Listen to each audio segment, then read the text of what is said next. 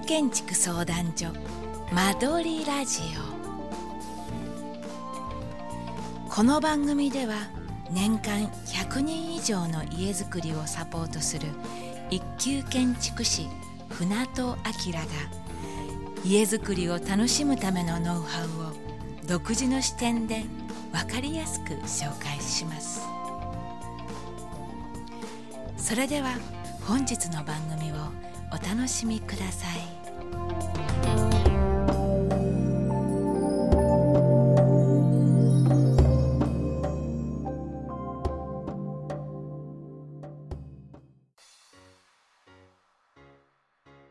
こんにちは。カエル建築相談所の船戸です。間取りラジオを始めます。この番組では、リスナーからいただいた家づくりや暮らしの悩み、質問、相談について、わかりやすく答えていきますので、どしどしメッセージくださいね。今回は、ラジオネーム、小ボタさんからいただいた質問を取り上げます。ハウスメーカーで建て替えを検討しています。しかし、金額が高いので、解体工事と外交工事を自分たちでやろうと考えています。が知り合いもしてもないので探し方決め方を教えていただければと思いましてメールしました。とのことです。ありがとうございます。まあコストダウンの方法としてね解体工事や外交工事を自分たちで行うっていうのはまあよくあるよくあるというかまあ結構ねあのコストダウン測れる方法ですね。で確かに、まあ、自分でね直接発注すれば工務店に支払うべき中間経費、大体まあ20%ぐらいなんですね。をコストダウンすることが可能になります。なので、まあ、ただね、その、単純に、その、発注すればいいっていうわけじゃなくて、まあ、その、なかなかね、あのー、本当は工務店やるべきことを自分たちでやるので、難しい部分もあるので、ちょっとね、その方法っていうのを話していきたいと思います。まず最初にね、ハウスメーカーにね、見積もりは取った方がいいと思います。なので、えっ、ー、と、お願いしますということで取ってみましょう。で、本来であれば、ハウスメーカーでね、工事してもらった方が、接種は楽なはずですよね。で、解体工事であれば、近隣対策っていうのも必要ですし、まあ、何か問題が起こった場合でも、工務店が対応してくれるんですね。でも、接種が直接発注した場合は、工務店で何もしてくれないんですね。で、これは外国工事も同じですね。で、結構ね、解体工事とかって私も一度あったんですけど、あのー、近隣の、なんか、近隣の建物を壊しちゃったりってことってあるんですね。あと、塀を壊しちゃったりとか、っていうのはあったりします。で、それをね、まあ、工務店の場合ですと、工務店が、に発注してるんであれば、まあ、工務店が対応してくれたりとか、してくれるまあ、もちろんね、それは解体業者がやるんですけど、ちゃんとしたところであればいいんですけど、あのそういうのが、うまくできないとかっていう話になると、結局発注者、まあ、接種の方にね、その近隣の方は文句言うしかなくなってくるので、そうするといろいろめんどくさい話になってくるじゃないですか。で、近所付き合いっていうのは結構大事だし、そういうのって結構根に持たれたりもするとあれなので、なのでそういう意味では工務店ね、お願いするっていうのはいいと思うんですけど、ってこともあって、とりあえずね、あの、工務店に見積もりを取ってもらうっていうのがいいと思います。で、まあ、どれぐらいかかるのかっていう基準ですね。金額の基準を出すためにも、ハウスメーカーから見積もるようにしてください。で、その後、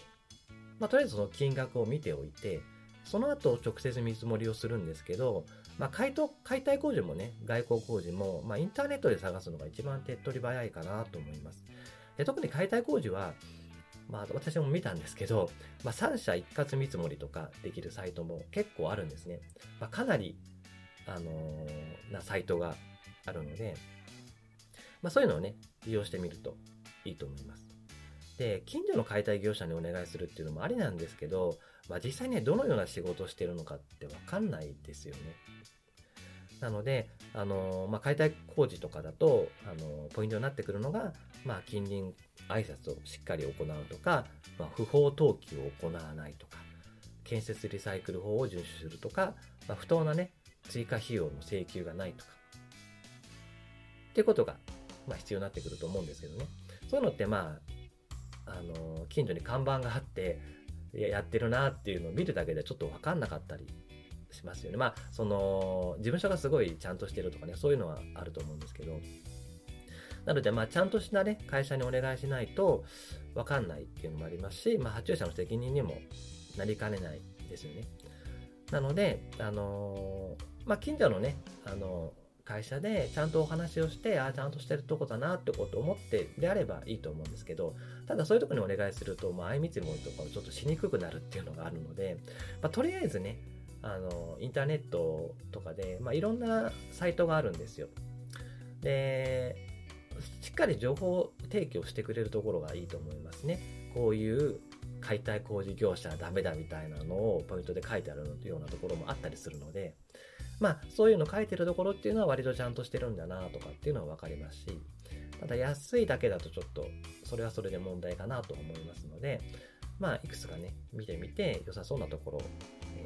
まあ、ちゃんとね、情報とかを公開しているところですね、を探すといいと思います。はい。で、まあ、外交工事の場合もね、インターネットで探すのが良いと思うんですけど、まあ、こちらはね、まあ、金額とか信用だけでなくて、提案力も必要になってきますよね。ね、最近はね、ホームセンターとかでも、まあ、カインズホームとかでも最近チラシが入ってたんですけど、あの見積もりができるようになってますので、まあ、いくつか見積もってみるといいと思いますね。提案も含めて。はい。あのー、ちゃんとしたところであれば、あの、提案書っていうのを作ってくれて、まあ、3D パースとかで、あの、外交工事の部分だけちゃんと作ってくれたりもするので、あの、その提案の方も見た方がいいですね。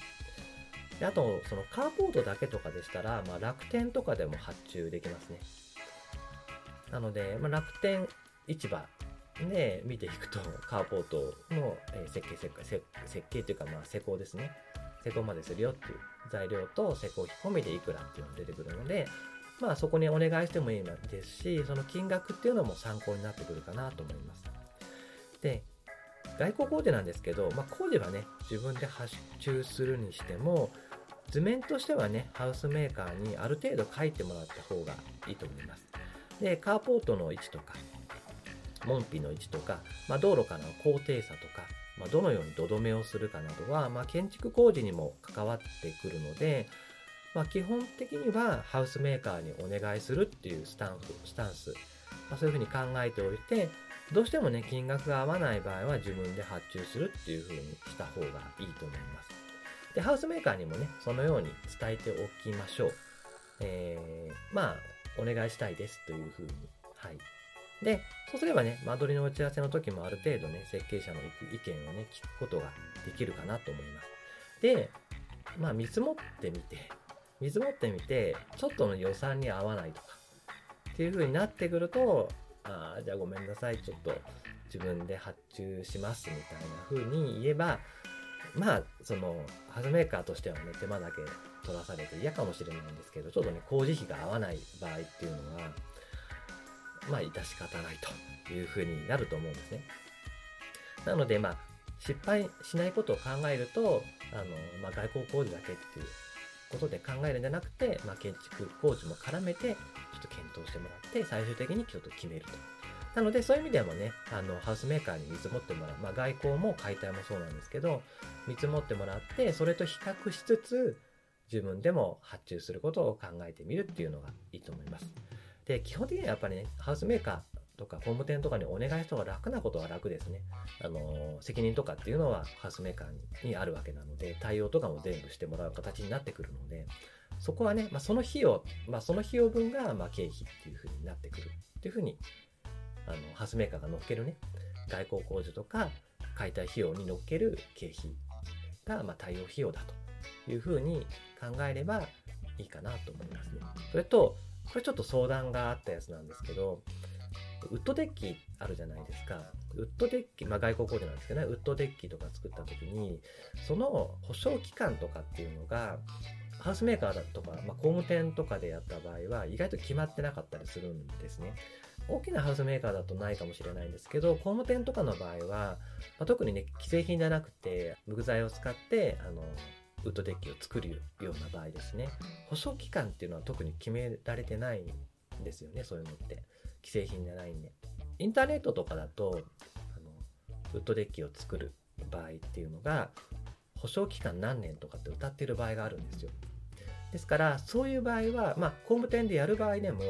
最初に保証期間ってどれぐらいになるんですかっていうのを聞いた方がいいと思います保証っていうかまあ不具合があった場合いつまで直してくれるんですかっていうのを書面で発注する前にね発注する前に書面でもらった方がいいと思います。で発注して出来上がってから言うとそんなのできないって話になっちゃうのでそれはま気にする方、まあ、みんな気にすると思うんですけどあの発注する前に言った方がいいと思いますね。で書面でもらってください、まあ、メールとかでもいいですね。とにかく担当者が、あまあまあまあ言ってくれればいつでもやりますよっていうのが一番ちょっと怖いし、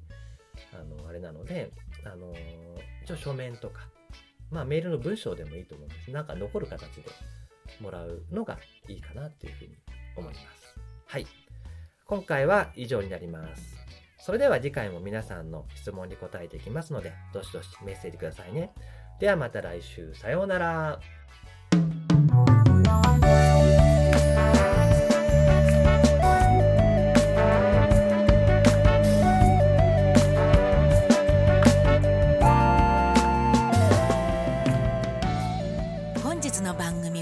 でしたでしょうか？この番組では家づくりや暮らしについての質問を募集しています。カエル建築相談所公式ブログのポッドキャストページからメッセージをお送りください。公式ブログは「カエル建築」で検索していただければトップに表示されます。皆様からのメッセージをお待ちしております。